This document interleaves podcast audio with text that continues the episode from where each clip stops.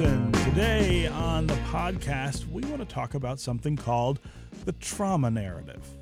It's fall, and in addition to that meaning back to school for most families this week and last, it also means the beginning of the college application season.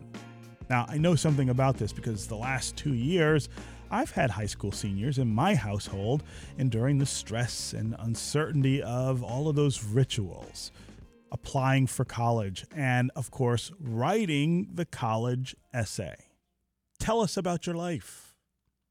Or tell us about a challenge in your life that you've had to overcome. These are the kind of questions that universities ask young people to answer in many of the essays that they write. And they are tough prompts for lots of kids. What do you choose? How do you tell your story? And will any of it be good enough for the admissions counselors who will read these essays and decide higher education fates.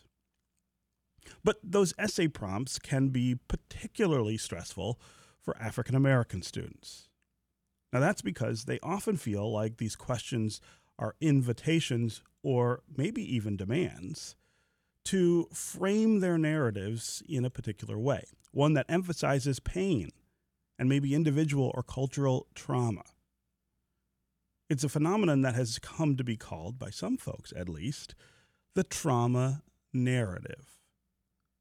The expectation, really, that kids of color, and black kids in particular, will front trauma in their college essays. Now, this is, in and of itself, a really problematic way to inaugurate kids into the higher ed experience. And it can lead them to spaces of difficulty and contradiction in the experiences that they'll have once they get to college.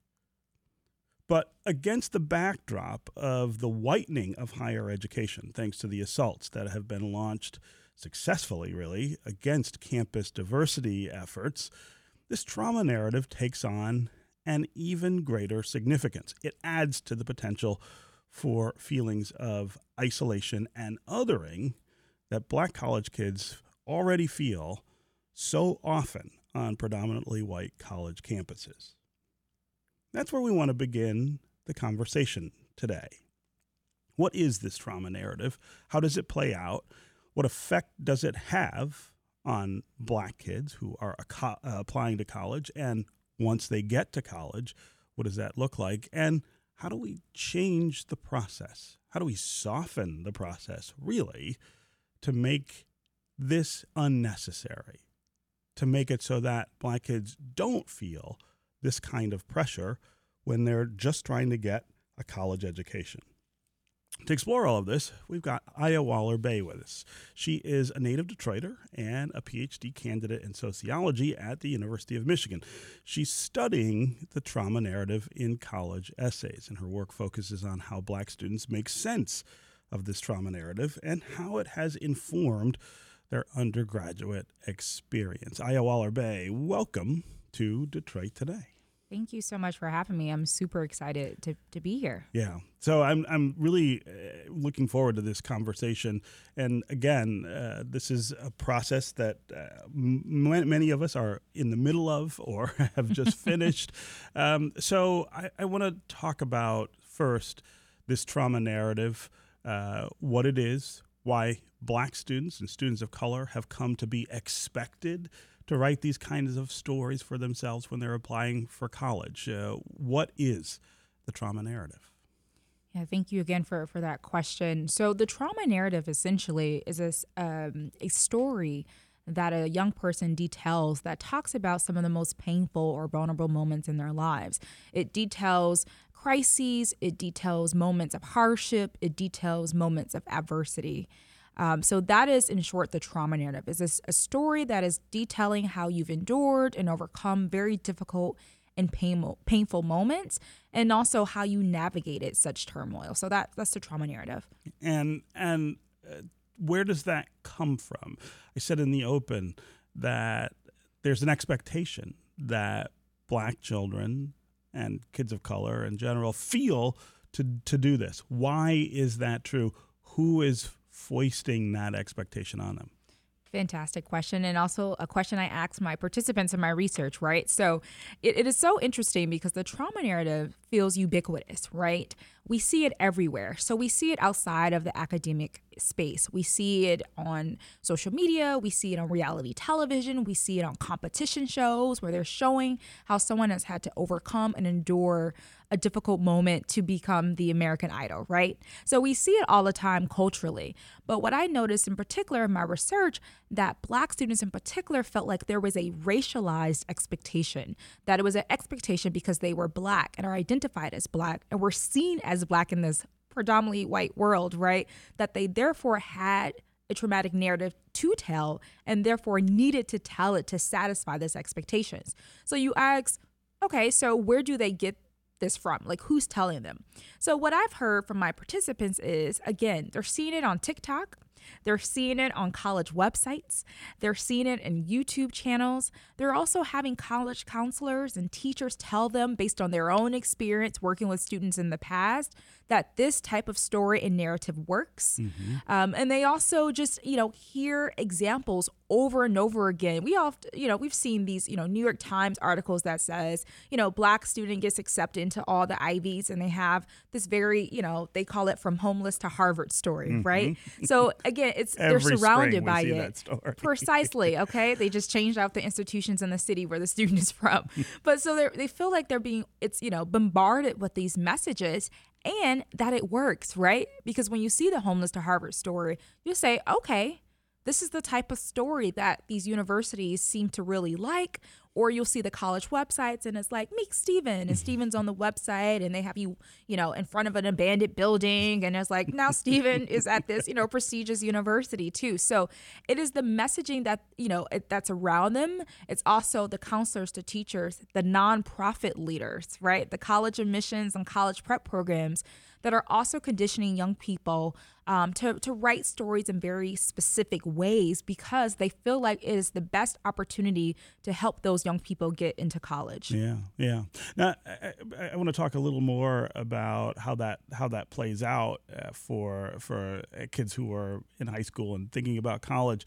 Uh, but before I do that, I, I, I do want to talk about the fact that this is this is as much about the world we live in and what race and racism look like and feel like in our society as they as it is about college campuses. And the reason I want to do that is because I think uh, when we when we talk about inequality in this country, we often want to focus uh, narrowly on a certain space or a certain kind of institution, and we don't always put it into context. Yes, this is about colleges and college admissions, but this is a reflection of the inequality that African Americans live with all the time.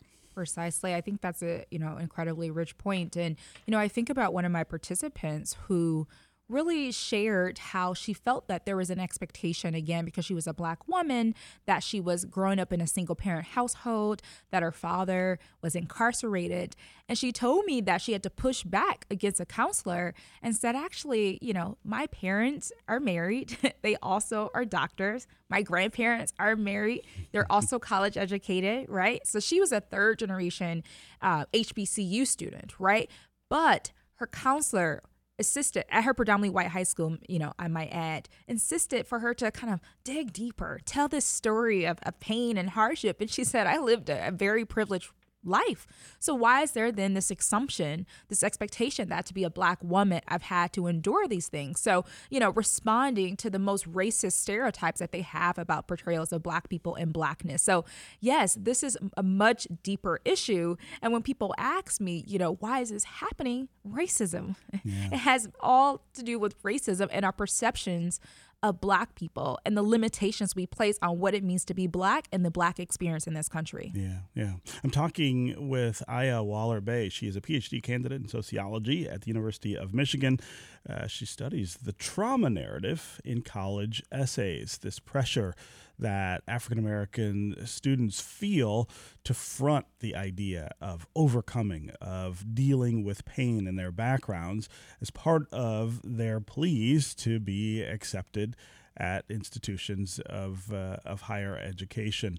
Uh, we would love to hear from you during the conversation as well. It is fall, it is college application season. Uh, let us know how that's going in your household. Uh, also, give us a sense if this trauma narrative is something that you felt when you applied to college or that you see your children facing as they apply to college. Uh, do you feel like this is an example of the kind of stereotyping that happens for African Americans in a society where we still struggle with a good bit of inequality? Also, uh, let us know how you feel this fits into the larger conversation about higher ed and how diverse it is. Uh, we just saw the U.S. Supreme Court take another swipe at the idea of using race in a limited way, even to determine how people get into college. Uh, there is a whitening of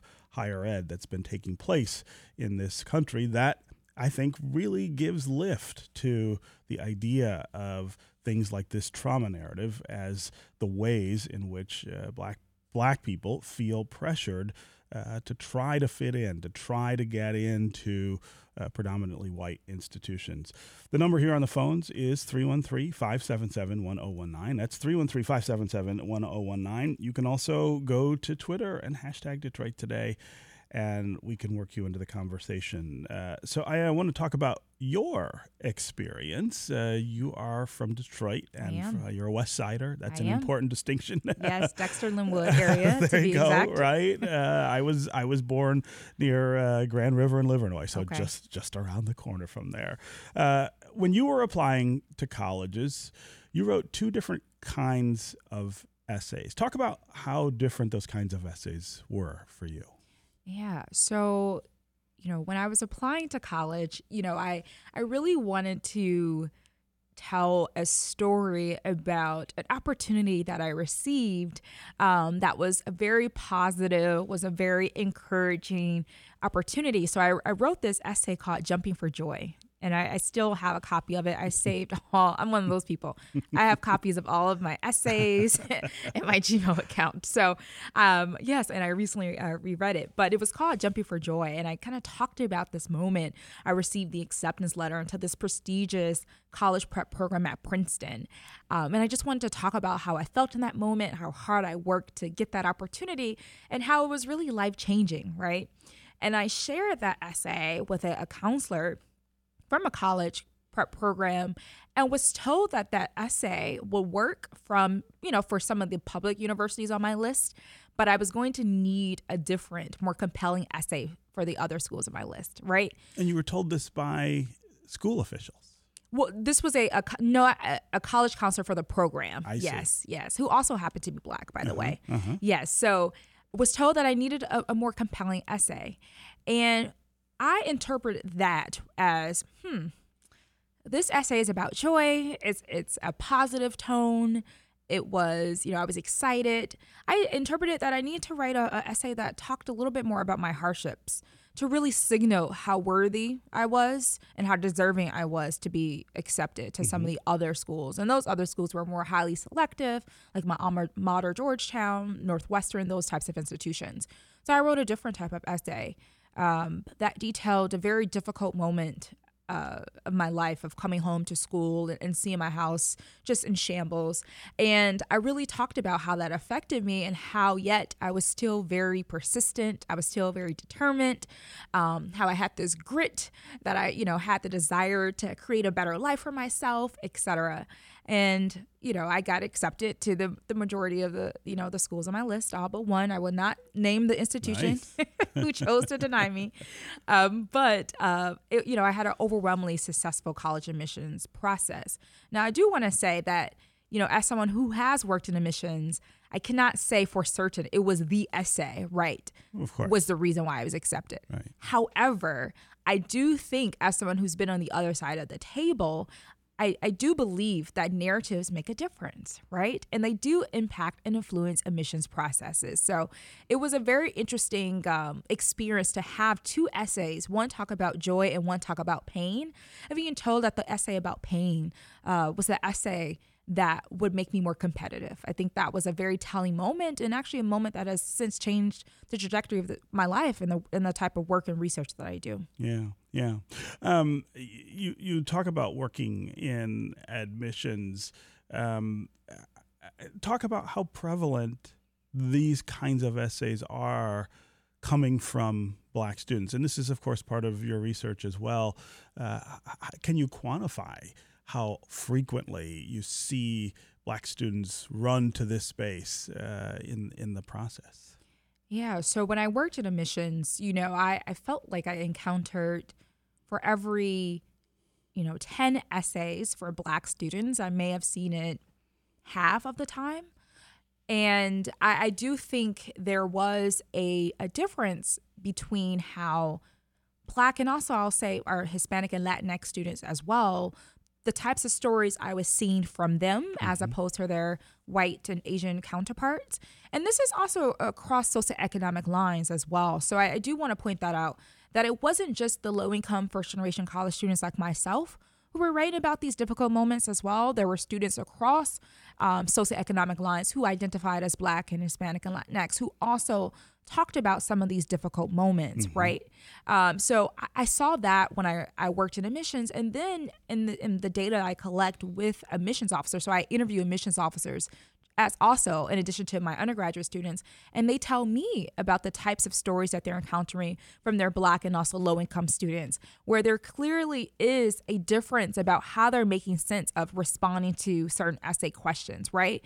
And i often tell people students re- can write and respond to the same question in very different ways sure. and that is what that was the kicker for me how are students looking at the exact same essay question and responding so differently naturally we have different life experiences but when you think about it as far as the patterns and thematically it was clear that there was some invitation there was some encouragement there was some types of conversation happening behind the scenes where certain types of students felt like their pain and their trauma and their ability to overcome and endure it was important to talk about in their college essay, that it made them more legible. It, it allowed them to be seen by admissions officers in ways that I don't feel like students from, you know, other uh, more privileged uh, backgrounds, students who are white and Asian, et cetera, not exclusively, but broadly speaking, I felt like there was a difference that some students could write about their passions and other students could write about their pain. Yeah. In fact, uh, in other interviews, you've talked about wanting to, quote,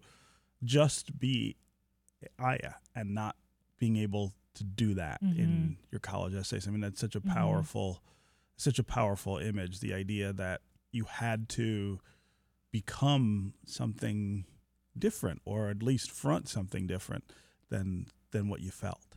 Yeah that that's an interesting um, kind of moment there because i wasn't becoming someone that i wasn't. I wasn't misrepresenting my lived experiences. I just felt like I had to talk about a very specific part of my identity, mm-hmm. where I had all these other things that make me who I am. Very confident, always well spoken, class president, teacher's pet, all those things, right? A, a crybaby at one point in my life. All those things made me who I was. However, I felt like I couldn't talk about all those beautiful parts of my identity, that I was almost reduced to to talk about my pain and my hardship and be really vulnerable and talk about moments I was still processing as a young person to an audience, an unknown audience, right? Because I often ask young people when I give workshops or am I when I'm in conversation, do you know who's reading your essays? Right. Right. They don't. Yeah. Most people do not know. They don't know if it's a computer, a person behind a desk, a committee. Is it someone that they spoke to on the phone when they called the university? They have no clue. And yet, we're exposing such intimate details of our life to complete strangers, yeah. not even thinking about what that means if or one, you know, when we get admitted to those institutions. What happens to those stories? Are they still our stories? Do they still belong to us?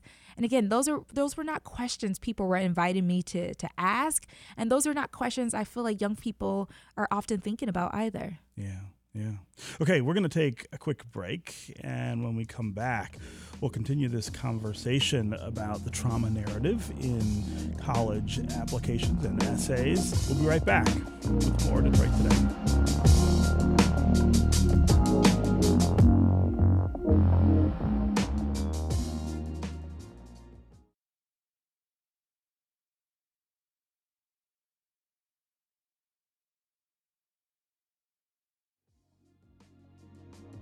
This is Detroit Today. Thanks for tuning in. Our guest today is Aya Waller-Bey. She is a PhD candidate in sociology at the University of Michigan. She studies the trauma narrative in college essays. That is uh, about a pressure that African American students often feel to front stories about pain and trauma in the college essays that they write as part of their applications to institutions of higher education. Uh, we're talking about where that pressure comes from, what that looks like, uh, both in the application process and once students get to campus, and how you maybe soften.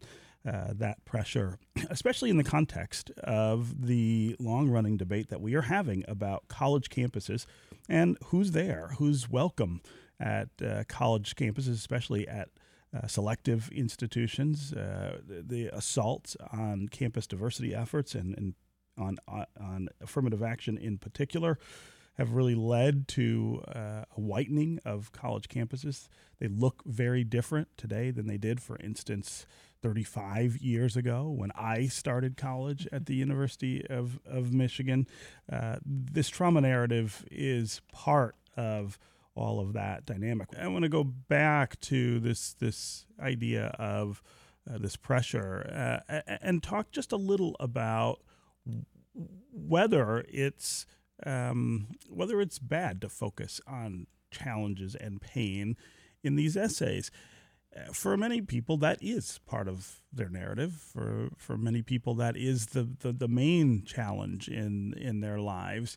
Um, how do we how do we distinguish, I guess, uh, between that and and what you're talking about here, which is an external pressure to think that's the most important thing in your life? Right. That I mean, you you you hit it right on the head there. Um, yeah. So you're absolutely right. Um, there are people whose most painful moments are their most transformative moments, and they feel compelled to talk about it. And I think people have a right to tell their own stories in their own words, but more importantly, on their own terms. One thing that is incredibly important for the young people that I interview is first, I never label their stories traumatic without their consent. So if they don't tell me the story they wrote about is traumatic mm-hmm. or trauma is a trauma narrative, I don't label it as such. I think that's incredibly important. Um, also, I asked them if this was by their own doing, that they choose to write this story. The choice, the agency is the most important piece of it. One of my uh, participants, a black male participant, um, mentioned to me that he said to be black in this country is to encounter or have an ongoing experience with trauma. Mm that it is a traumatizing place to be um, as Black people in the United States from a host of reasons, right? And we can be here all day naming, you know, from racial violence to police violence, et cetera, right?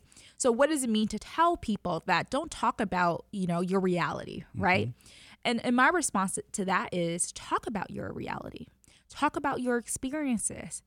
However, do not feel forced and do not feel like you have to contort or flatten or even overemphasize these difficult moments if you're not ready to talk about them. Yeah. And I think that is often missed. There's what there's a difference between a teacher or a counselor or someone being over your shoulder saying, "Ah, that's too nice. That's too sweet.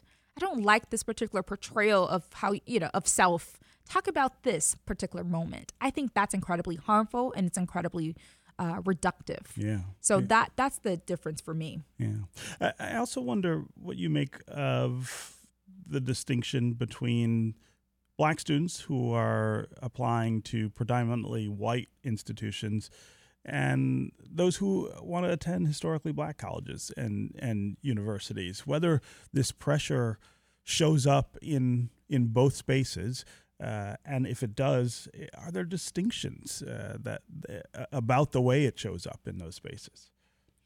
Yeah, and you know, I, I fortunately I, I, get to talk to young people who are enrolled at predominantly white or historically white institutions, as well as young people enrolled at historically black colleges and universities. Mm-hmm. So I get to hear both sides to this. Now I'll say this: because the college admissions process has evolved so much to the point we have platforms such as the Common App, which is the largest admissions kind of portal that you write one essay that goes to all the schools on your list, you have students applying to HBCUs, you have students applying to PWIs and, and a combination of both, they're writing one essay. Mm-hmm. So it ultimately really doesn't matter um, what type of institution they're applying to because they're writing the same essay, therefore sending the same story. Now, you might have a difference where students choose to only apply to HBCUs, which happens, right? Then they there is potentially, you know, a difference where a young person thinks, "Hmm, the people on the other side of the desk look like me they may already have an understanding about my background and racial identity because they're black. Yeah. And therefore, maybe I could talk about another part of my identity, might say my love for journalism, because the some we already got the the foundation. They know we black, they know I'm black, they know it's it's hard out here for us. I don't have to talk about that, right? Um, and then you might again the opposite for the students applying solely to predominantly white institutions who say they may not understand this experience to be black. So let me tell them what it means to, to walk, you know, down my block or yeah. in this country as a black person. I will say, based on the data that I have, that that division didn't bear out you know, uh, exactly. I actually approached this research with that in mind, thinking that I was going to see this extreme difference, mm-hmm. right, between black students at HBCUs and black students at PWIs. But again, because of more practical reasons, students are writing just one essay. And regardless of the type of institution they apply to and enroll in, they're still living in the United States, right? We're still occupying black bodies in a predominantly kind of a, you know, white dominated uh, country as not even a population but whiteness is very prevalent right mm-hmm. so i think there's still this um, they have to navigate this world regardless of the institution that they're in so even our, our beautiful hbcus are still are not you know they're not force fields uh, you know, from white supremacy and racism. So young people in the application process are still encountering those things and having to respond to those expectations. And what do admissions counselors tell you about the way this plays out in their minds and in their jobs. This this uh, this this uh, I guess uh, body of work that they are confronted with, where you have these stories that may be inspired by this this weird external pressure. How do they process that? And and is there is there an effort on their part to I guess put it in that greater context uh, and does it work? Does it does it does it really make a difference uh, to these counselors to to read these stories? Yeah. So i'll start with that latter question. Does it does it work? You know that's a really great question and and I often tell people from both my experience working in admissions at a very selective university and the admissions officers that I interview, they're all at private universities, and the universities are overwhelmingly selective or highly selective. That the essays work in the sense of they give more context to a young person's life, right? So when it comes down to a student who had who was homeless and then started a nonprofit and, and then also happened to get all A's, they have that context that could help them and that does help inform decisions. That does signal to the admissions officers, wow, this student is impressive. Mm-hmm. They had to overcome, you know, these difficult odds and they did it. So it, it helps in that regard. However, if you have that story of the homeless story and start the nonprofit, but you don't have strong grades, the essay is not going to push you over, right? They they need the foundation, right? So the students that I encounter and the students and the admissions officers that I interview um, are looking at students who still need to have a certain academic profile to, to be competitive. So the essay provides more context, it provides more information, more data for them. Sometimes it allows them to rally around a candidate. Maybe a student might be on the, the, the border. Again, they have the foundation, but you know it's coming down between them and a few students they can say we need aya you see you know aya may have that 1b but she's a first generation college student. She grew up on dexter. Like we get very few applicants from her neighborhood. We need this type of student. Yeah. Now to the the first question and thinking about how are they making sense of it this now i found this very surprising because again i walked in i approached in this project with you know they're going to just eat the essays up. They, they really want to see these types of stories. They really want these compelling narratives. It makes them look good. Once the students are admitted, they can put them on the websites and the brochures. And I had admissions officers telling me that they they take time, you know, to walk away from their desk because they are devastated by the the painful stories that they're reading. Mm-hmm. They, that they're sitting at their desk crying and sobbing. That they're on their way home sobbing because of the painful stories that they encounter. That they told. Right. And, and and that is something that I didn't even realize. Even someone who was behind the desk, I hadn't even thought about the emotional toll that it takes on the actual admissions officers. Wow. Um, and that's something I feel like we don't talk about. And like and I ask them repeatedly, are these the types of stories you want to read? You know? And if not, what do you want to read? And overwhelmingly they said, we want to read what students want to write about. So it's this issue again of choice. Mm. Are students writing these stories because they think this is what we want to hear? Are they writing these stories about these painful moments because they feel like it's important to who they are, that it helps detail how they've, you know, had to overcome. It helps to talk about their story in the most in, uh, authentic way. So if the students are writing, you know, by their own volition, we want to read it. Otherwise, we don't. However, the, the the flip side of that is I had a mission officer say, we want to hear these stories because it helps give more context to the applicant's profile. Sure. So, what do we do with that? On one hand, you say, we don't want them to feel forced to write those stories. We want to write, read stories that celebrate other parts of their lives too. However, if they give us those stories, we're going to use that, right, to help make difficult decisions in the admissions process. And I think it's a catch 22 for students because what, what, what then do you do? Yeah, yeah. Okay, we need to take another quick break, and when we come back, we'll continue this conversation with Aya Waller-Bey about the trauma narrative. We'll be right back with more Detroit Today.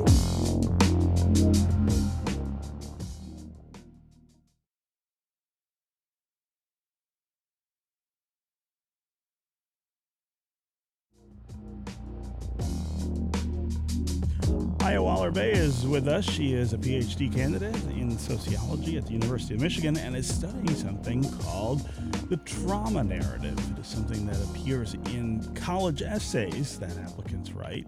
African American students often feel pressure to front the trauma stories of their lives in those essays because they think, or in some cases, are told that this is what admissions counselors expect. This is what they respond to, and maybe it'll up your chances of being admitted to the university you want to go to. Before we get back to listeners, uh, I, I want to talk just a little about affirmative action. Uh, as I mentioned earlier, uh, we're about to enter uh, yet another new era of uh, diversity on college campuses. I always start this discussion with uh, with a reference point. Uh, I was a freshman at the University of Michigan in 1988, which is now 35 uh, years ago. Uh, that's generally uh, thought of at the university as a high point for the university's diversity efforts. Uh, the black percentage in, uh, in, in, on campus in Ann Arbor when I was there uh, was 8%, uh, and it was the highest it had ever been uh, at that point. Today, it's less than 4%. In some cases, I think uh, uh, in, certain, in, recent years, it's been below 3% uh, in Ann Arbor. And a lot of that has to do with what's changed from 1988 to now. Uh, uh, the assault on affirmative action that unfolded not long after I was in college, uh, really has had tremendous success in making it harder for colleges and universities to to create diverse uh, uh, student bodies. And what that means is that fewer black kids are getting opportunity. We're going to see that intensify yes. Uh, because the Supreme Court has now said, look, you're not really going to be able to use race. Uh, at all, although I think some colleges will still mm-hmm. will still try, but but put this trauma narrative and this pressure that black students feel to emphasize that kind of story in the context of the waning opportunity uh, for black kids to have their race and the the experience that they have because of race considered by by college admissions counselors. Right. So when the Supreme Court came down with the decision in June um, it essentially limited race conscious admissions practices, right? So they said that race could not be um, considered uh, when evaluating uh, applicants, um, and it even kind of challenged this this the diversity kind of imperative and the diversity rationale that universities have been using uh, for the past few decades, right? And and one thing, however, that was noted in the decision was this idea of adversity and hardship, and that in the college essay, young people could still talk about the ways that you know they encounter adversity and hardship because of their race right mm-hmm. so the supreme court left an opening there um, that signaled to me that issues and challenges and, you know young people would be able to write about those things and talk about hardship and pain and adversity and ultimately you know trauma um, because instead of just you know universities looking at race outright and thinking about that in decisions that there is an opportunity to think about it in a more qualitative way in the college essay. So you know my argument in, in a piece that i kind of wrote about earlier was that, you know, this then will signal to young people and also those people who work with them, so teachers, counselors, even admissions officers, that essays about hardship and pain and trauma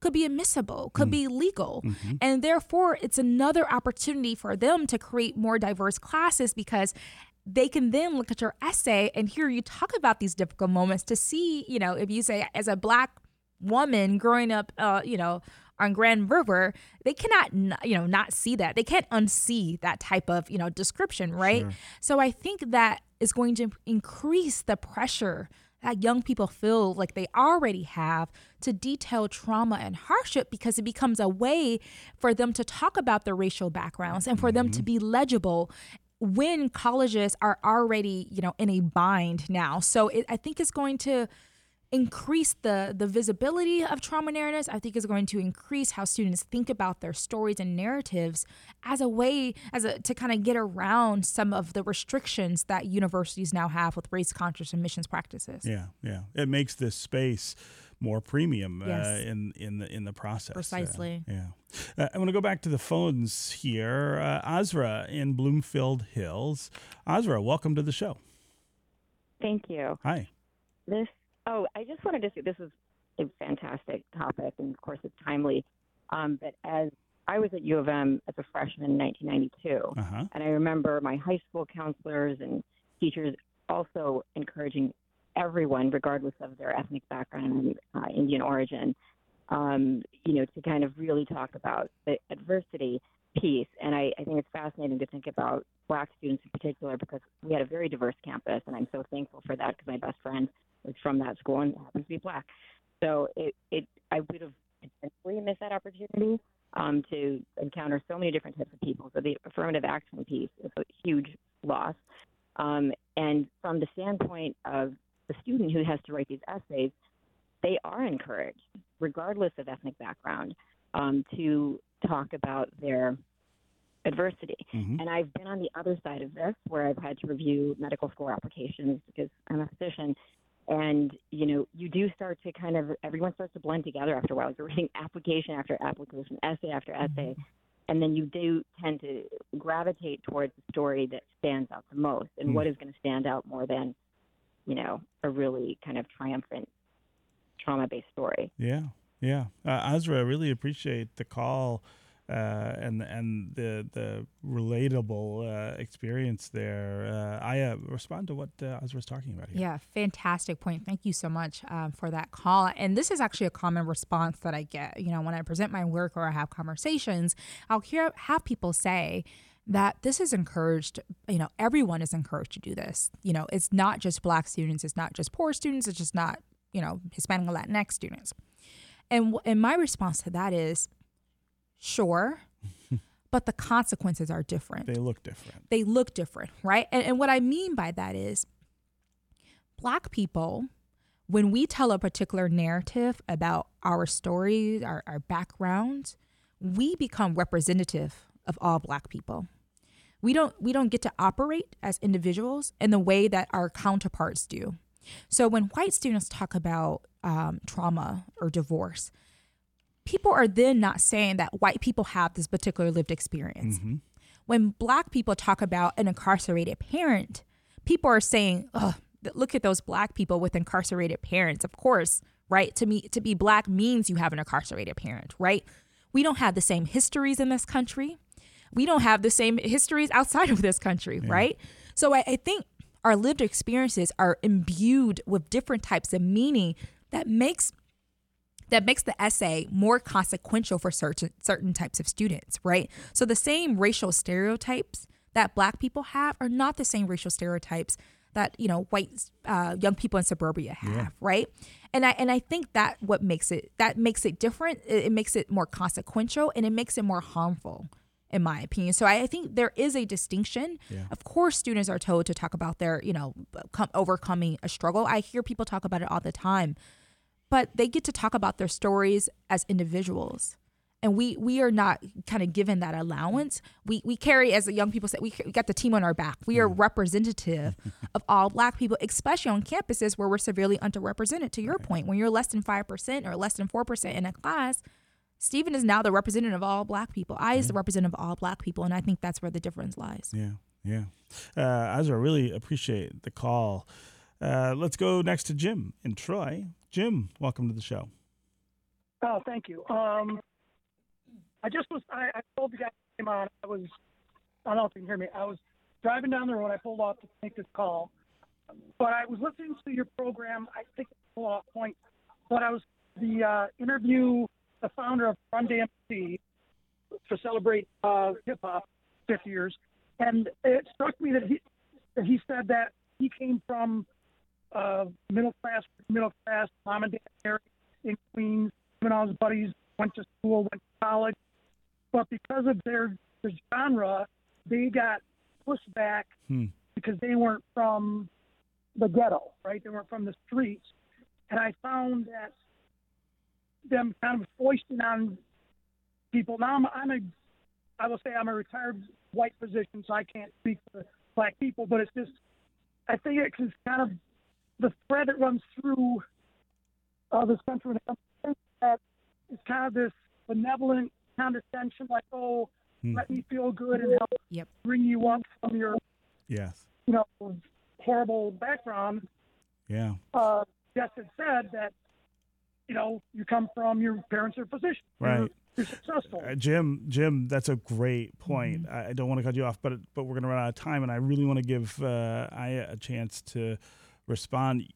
I, you talk about the kind of white savior complex Absolutely. that some of these universities feel. Yes. Uh, you know, lifting up these black students who tell them these stories right. about trauma. I think Jim is talking very much about the same thing. Yes, he is. Thank you so much, Jim. Precisely. So it's the white saviorism of being able to say, look, you know, we were able to save these young people from these very difficult uh, experiences or backgrounds. We're going to bring them to our institution. We're going to socialize them and, you know, put them out in the world to be good citizens. So I think that's a, a, a common kind of uh, response.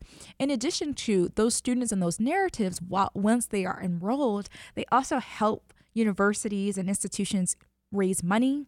They also get to be the, the tokens and poster children for the universities. They get to put them on their websites and show how progressive they are and are committed to diversity. So there is certainly white saviorism and its benevolence of really kind of reaching back to get these poor people and these black people and these minorities out of these difficult environments. And you definitely see that as well this desire to quote unquote be the saviors when in fact, if we just change some of the structural conditions, right, we wouldn't even have to, you know, we wouldn't even have these difficult moments to, ha- you know, to detail mm-hmm. because the barriers wouldn't exist in the first place. Yeah.